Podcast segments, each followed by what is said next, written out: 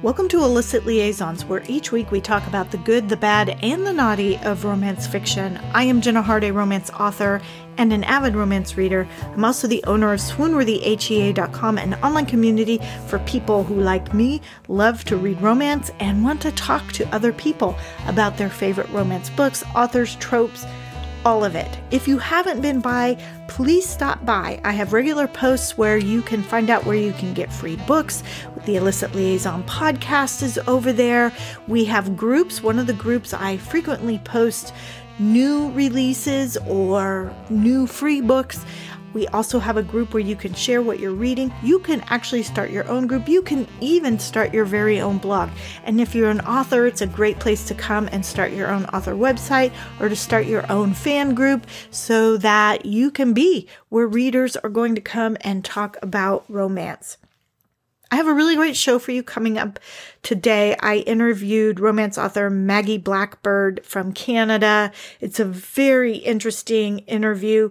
She's an Ojibwe from Ontario, and she writes a variety of romance involving Canada's Indigenous people. So I know you're not going to want to miss that. Just a couple of quick notes I wanted to share with you. I know that I was gone for a little while and haven't been as good about posting, which I know I say this every time, but I am really committed to improving it. We took kind of an impromptu trip to the Outer Banks last week. While we were at Outer Banks, though, I did find a bookstore and I masked up and went in, and they had a section there of books set in the Outer Banks, fiction books set in the Outer Banks. And I went scanning through and I found a romance section and I picked up a book, Carolina Blues by Virginia Cantra. This book came out in about 2014, so it is a little bit older. And I would put it in the same vein as something like Nora Roberts would write. It's that type of romance. I enjoyed this book actually quite a bit. I liked the character of Jack Rossi, who is the new police chief on this make-believe Dare Island out in the Outer Banks. He's actually from Pennsylvania, but he had a pretty bad divorce. His partner had been sleeping with his wife, and so he just got away and came down to this island to be the police chief. And he's really still kind of settling in. And then there's Lauren Patterson, who is a grad student who was involved in a bank robbery. She wasn't one of the robbers. She was one of the people in the bank and became famous for talking one of the robbers down from the robbery and talked him into giving himself up. But she has a little bit of PTSD from that. She's also a writer and is on a deadline to finish a book. And their paths cross, and of course it's a romance, so, you know, things happen. Like I said, I really enjoyed this book. I'd probably give it 4 stars. The only thing that really irked me about this book was that most romances have either 1 or 2 points of view. So it's either just from the woman, usually, or just the man's. I've read some that's just from the man's point of view. Or it has both their points of view, that the couple, both their points of view are in the book. This book had both the man and the woman's, but they also had a third person in here who I think is actually the lead character in the book after this particular book. And I did not like reading from that other woman's point of view. I mean, in my mind, this romance was about Jack and Lauren, so I didn't want to be in Jane, I think that was her name, point of view. Now, Jane's situation and things that happen in this book relate to Jane, but I think a lot of that information could have been delivered to us through Jane telling Lauren things or Lauren observing things. I didn't really think we needed Jane's point of view, and, you know, I didn't really care about Jane. I cared about Lauren and Jack. So that was my only kind of beef with this book. But overall, I really did enjoy it. I enjoyed the characters. It was an interesting story. My book of the week this week that I'm reading this week is called Lush Money by Angelina M. Lopez. I actually picked up this book on a whim because I saw it when I was in Walmart, and it just looked really interesting. It turns a popular trope, the billionaire trope, kind of on its head, because the billionaire in this book is our female protagonist, and the male in this book is impoverished, but he is a prince. And so it's a marriage of convenience where by the end of the year when they divorced, his kingdom is going to be saved from financial ruin, and she will have a little child that she will be able to raise. It just looked really like an interesting read, so I picked it up to read it. If you've read it, have anything to share about it, I would love to hear. All right, so let's move on to my interview with Maggie Blackbird. Now, Maggie is an Ojibwe from northwestern Ontario, and she resides in the country with her husband and their fur babies, two beautiful Alaskan Malamutes. Now, when she's not writing, she can be found pulling weeds in the flower beds, mowing the huge lawn, walking the malls deep in the bush, teeing up a ball at a golf course, fishing in the boat for a walleye, or sitting on the deck at her sister's house, making more wonderful memories with the people she loves most.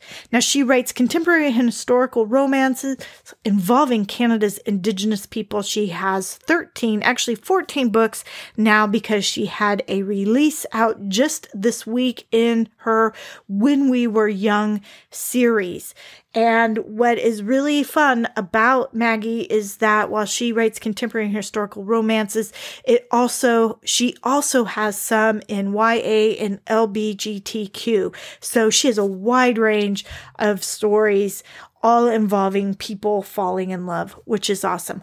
So let's go ahead and get started with the interview. Maggie, I want to thank you so much for agreeing to talk to me today about reading and writing romance fiction. Yes, I'm very glad to be here. Very glad to be here. Actually, Night Moves was just released today. Ooh. So if you're hearing this, go grab it now. Yes. Yes. Congratulations. It's always a big day when a book comes out. You know, even if you've had books before, it seems to me each one is like your new child going out in the world. I'm the opposite. I'm probably one of those writers who doesn't get excited about release day. Wow. I get excited about the whole editing process. To me, that's when it's exciting. Working with my editor, working with my proofer, working with the publisher to get the book out. And once I get back the final proof, that's the excitement for me. Yeah, that's, yes, it's done. Thank goodness. It's going out now. And release day is just basically all promotion and marketing. I know. One of those rare authors. I saw there was a post on Facebook just yesterday. I think it was, what is the worst part of being a writer? And so many people talked about the marketing stuff. Yeah. It can be. Yeah. That's what I was spending my morning doing, was getting everything ready for Night Moves.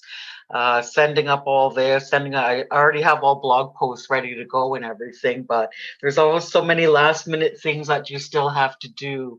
And so release date for me is kind of more of I got to get this done. I got to get that done. This has to be set up and, set up on Facebook. This has to go out on Twitter and everything like that. So, yeah. That's basically how I spend my morning. Yeah. Though that's all done ahead of time, but like I said, there's so many last minute things that still have to go out on release days. So that's how my morning is. It's not so much, yay, the book is out. It's more like, okay, I got to still get this done. It's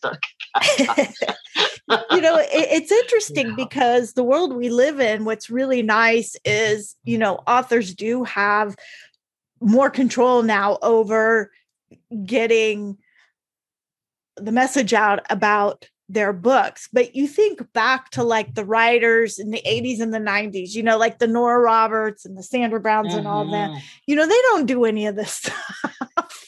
And You know, of course, I'm not them, but, you know, it just seems, you know, so it's nice for somebody who's not them to be able to, you know, still have a successful career. But, you know, the idea to have a big publisher that was behind you 100%, because I don't know about your publisher, but I have publishers and they, if I ask them for stuff, they help me, but there's a lot of stuff they don't do.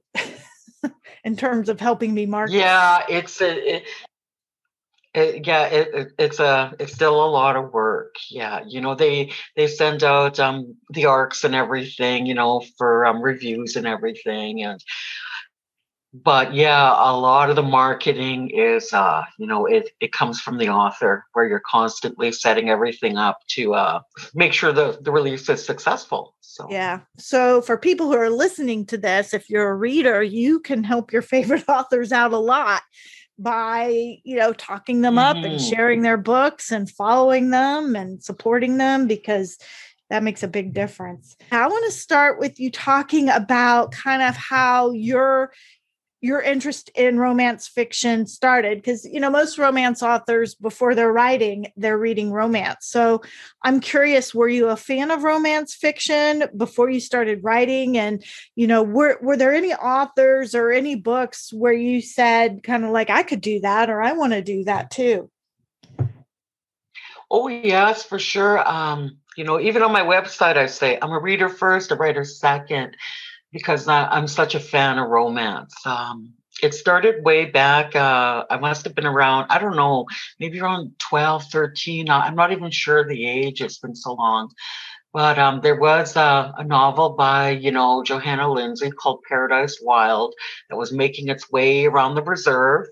And an older girl, she must have been about 18, 19, you know, she passed my older sister a copy of the book and said, you got to read this. It's really good. My older sister read it and she loved it. And she passed it to me and said, you got to read this. It's really good. You know, and there was that marketing, you see, how friends just share. And sure enough, I read that romance. It was a historical, and I was just hooked for it right from then on. I sought out everything to do with Johanna Lindsey, and I found her backlist. So, you know, and in those days, you know, you couldn't just go online and grab them. So I had to wait until we went to the city, Winnipeg. And that's when I bought up her backlist and started really looking at all the different romance authors that were out there. Another big one is Roseanne Bittner. She writes historical Westerns in America, set in the USA. And, you know, those are also really good books. I wasn't sure if I could do historical, but I know that I really wanted to write romance. I've always been one who likes to make up stories in my head. I've been doing that since I was a little girl. I can remember us, my younger sister and I, we had our own room, bunk beds, and I would lean over the top because I was on the top bunk. And we, you know, my mother would have to come in and tell us to be quiet because we would be playing all night, just making up stories together, whether we were playing, you know, the rock group Kiss, for example, pretending to be Kiss or anything, and making up stories from there. And stories stayed with me that way for a long time, even with, you know, Ken and Barbie or whoever.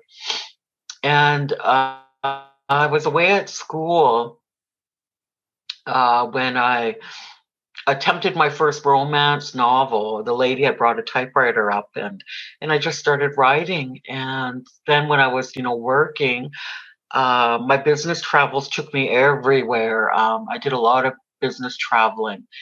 And when I go back to my hotel room after I finished my work for the day, I would write just to relax. You know, it was only a hobby then, just something to do that where I could still keep making up stories. And so that's how it all began. You know, it's interesting because I got my start kind of writing stories, and I would actually write fan fiction. So I was writing stories about people I didn't create, but, you know, it was stories I wanted to see or read or something. And just like you, it was just for fun, you know, just something that was interesting. Yeah. And so you were writing mostly for your own entertainment kind of as a hobby or something to relax? At what point did you think, oh, maybe I'll go ahead and see if someone wants to publish this? It was around, I'm trying to think here. I thought, well, you know, maybe I'll give it a try. And this was before, this was the late 90s, early 2000s. I was writing MC romance before it even became popular, motorcycle romance. And I had come up with all my bikers and everything like that. And I thought, well, you know, maybe I'll try get it published. But it wasn't meant to be. I thought, well, this stuff doesn't seem all that good. And like I said, at the time, the genre wasn't there for it. And I just kept thinking, well, I can't see anyone wanting to publish this. It's so far away from what is common in the romance community. So I just set them aside. I'm glad I did, because when I look at those 7 novels now, I laugh. I look at it and think, oh, my God, what made me think I could even consider publication at that time. Yeah. But I had a lot of fun creating the series, creating the motorcycle club, all that. But like I said, they'll stay on my hard drive. I still have them, but that's where they'll stay. And it wasn't until 2010 when I decided, okay, this is what I'm going to do. I'm going to give this a big shot, because I did take some time off, like you, to write fan fiction.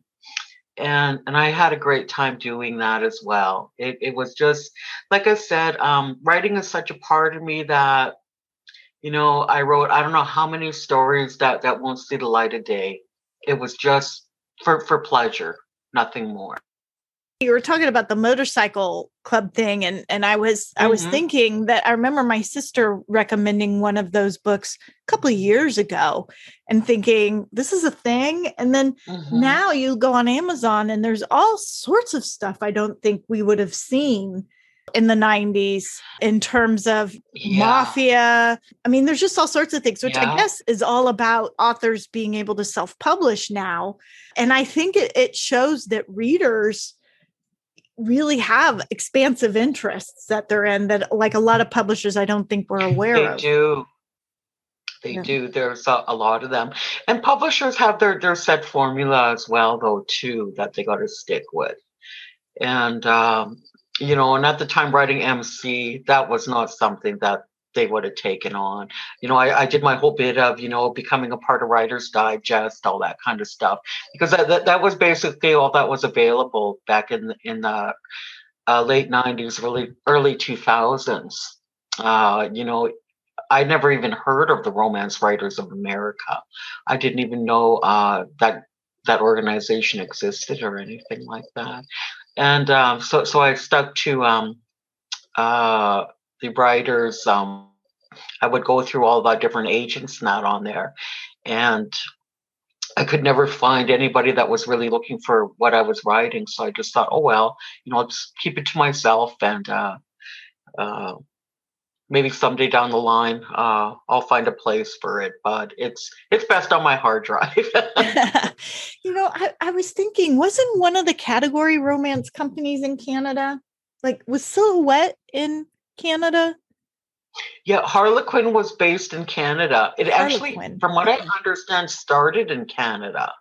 Okay. Yeah. No, I don't know. I'm no expert on Harlequin. Like, no, far from it. But yeah, but I knew one of them was, they were started in Canada. I guess they merged Harlequin and Silhouette or something like that. But in my mind, I remember one of them being in Canada.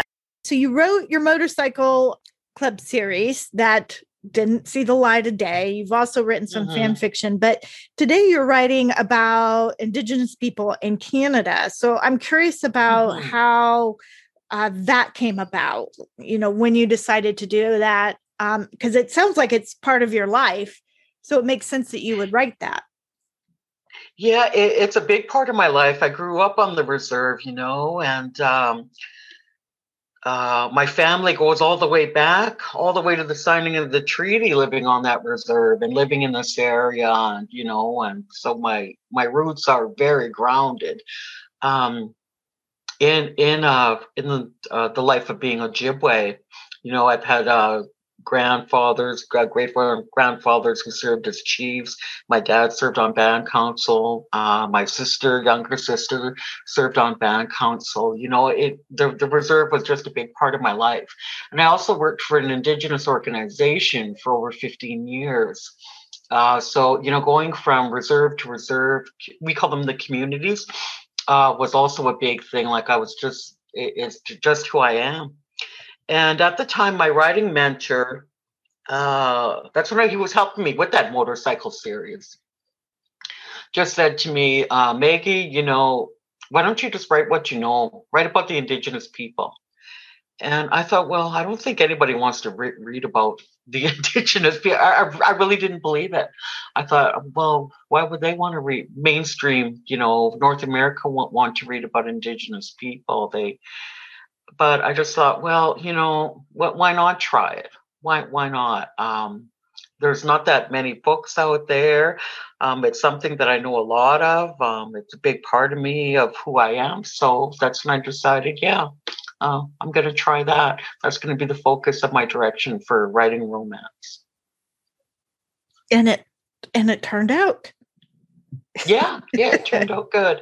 Turned out well, so I'm really happy I went that direction. It's going wonderful. Like I said, I have the books out.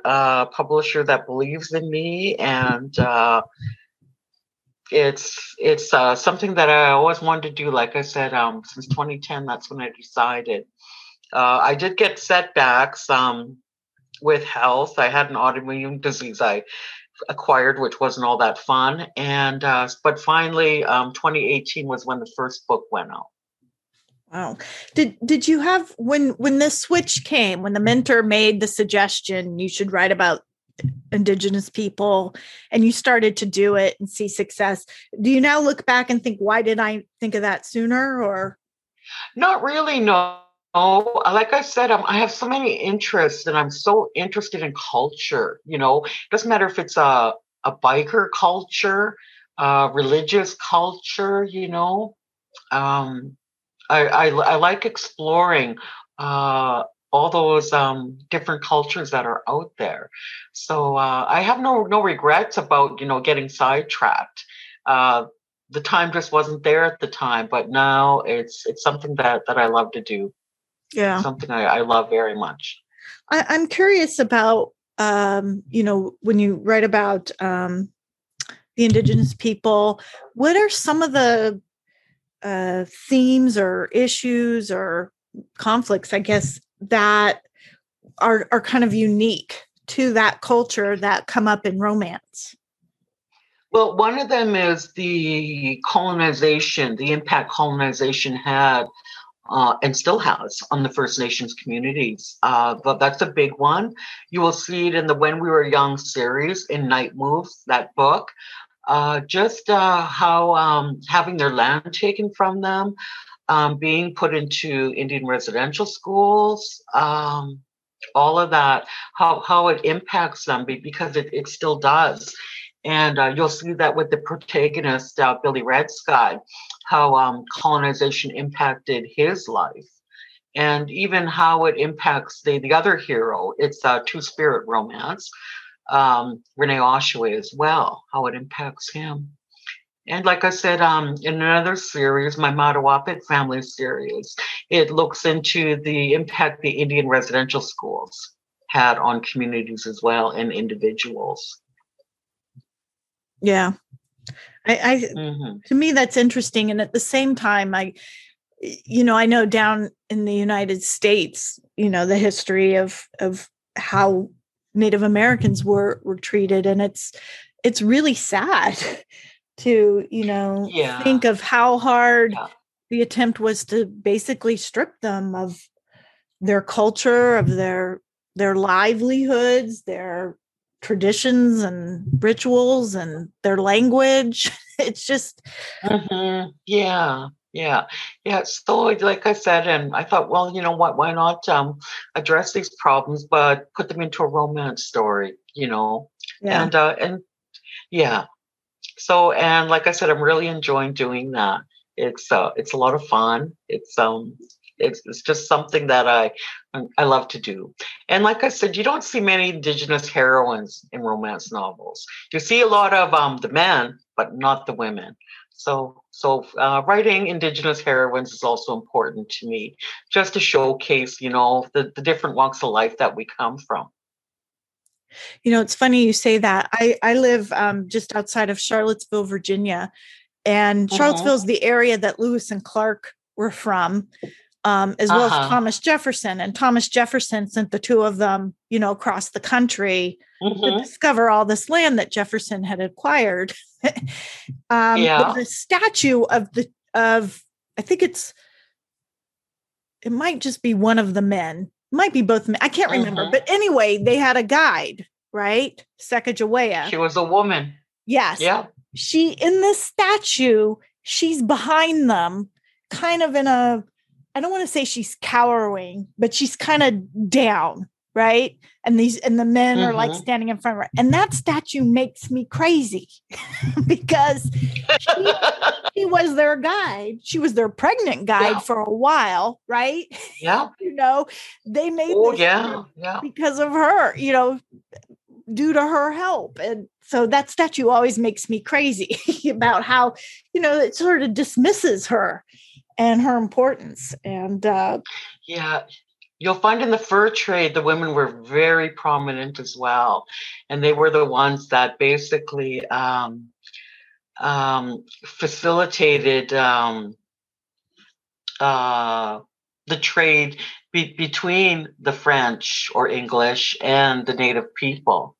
The women played a big part in it. And a lot of them married the women as well. Yeah. And had children. Yeah. Women have just in history seemed to have their importance seems to be women. Yeah. All women throughout history. I find it.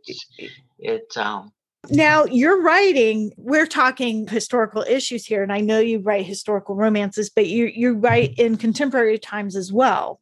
Mm-hmm. Right. So you kind of have both. Yeah. But you also write like YA and LGBTQ. Is that right? Yeah. So you got something for everybody. Oh, yeah. Yeah. Something for everybody. I find I don't just stick with one pairing. I find there's always a story in there, whether they are young adults, whether they are two men or two women, or whether they're adult male and female. You know, it's all good. It's all good. Whatever the story calls for. Yeah. Yeah. Just as long as there's love. Yeah. Yeah. Just as long as there's a good romance going on. Yeah. I love romance. You know, people make fun of romance, but I just think, what better thing is there than, you know, falling in love and having a soulmate and all that, you know? Yeah. Well, if it wasn't for romance, I think I said this when we spoke last time, you know, none of us would be here. So. Exactly. It shows you the importance of romance. You know, we have squirrels that we like to feed, and right now all 5 or 6 of them, I can't remember how many squirrels run around here, are all enjoying their own romance. I can see them chasing each other all over the yard. So there you go. You know, it's for everyone. I think what gets me about the stigma of romance is definitely it's not for everybody, but the people who it's not for seem to be okay with talking down on it. Whereas, for example, I'm not a huge fan of some genres of fiction, but I don't go around dismissing it or demeaning it, right?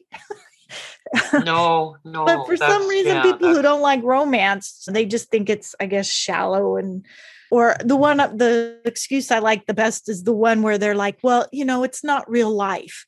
And I'm like, dragons aren't real life either. But I don't hear anybody telling George R.R. Martin what he writes isn't real. Yeah. So. Yeah, it doesn't make much sense, which is really too bad, because one thing I noticed in the romance community is you'll never hear them talk bad about other genres ever. Yeah. And yet, you know, the other genres, Yeah. And like I said, you know, there's some genres of books that I don't really have much interest in, but I don't think there's anything wrong with them. They just don't appeal to me, you know? Yep. Same here. I like books that end well and have a great journey through them. That's what I like. Yeah. Same here. Yeah. You know, I was one of those rare people who has never read Lord of the Rings and never seen the movies, but I would never say anything, you know, about it. It's just not for me. Yeah. So there you go. Everybody should read romance. I think I told you this last time we talked, where my mother, she does sort of look down on romance. She doesn't say it out loud anymore because I write it, but I know she loves a good mystery, particularly a British mystery or something like that. Oh, those are good. I love them too. Yeah. But, when Bridgerton came out on Netflix, she started watching it because she does like things like Jane Austen and British period pieces. And Bridgerton clearly is a British period piece. And she really liked the show. And I'm like, Mom, that's a romance novel. And, you know, I mean, I read it because I wanted to read it before I saw the show. And what I thought was hilarious is there were things in that show that were not in the book that are even more steamy and crazy than was in the book. And she liked Bridgerton. And I was just like, oh my God. So I brought her the book. I doubt she was going to read it. And I was like, well, give it to my sister, because she does like historical romance. But but I just thought that was interesting how the same story in a different format was fine, even though that's what you find. Yeah. It's pretty spicy. It's, most of the time, they don't even know they're even coming across something romance. They just don't see it that way. Yeah, I want to do a quick speed round of questions for you. I call it the quick six. The first is, who is your favorite author beside yourself? Johanna Lindsey and Roseanne Bittner. Roseanne Bittner. I'm gonna have to look them up because I haven't heard of them. Yeah. What is your favorite book besides any of your own that you've written? A Heart So Wild by Johanna Lindsey. Okay. What is your favorite romance category, as in contemporary, historical, YA? Historical. I love historical romance. Yeah. I worry about writing historical because there's just so much research and I'm afraid I'll miss something and someone will tell me they didn't have that kind of candle or that kind of something, you know? Yeah. What is your favorite romance trope? I would say either forbidden love or enemies to lovers. Yeah. I like good banter. What are you reading now? Immortal Secrets by L. Lincoln. L. Lincoln. I'm actually almost done it. And when you're reading in your cozy little spot, coffee, tea, wine, or some other beverage or treat?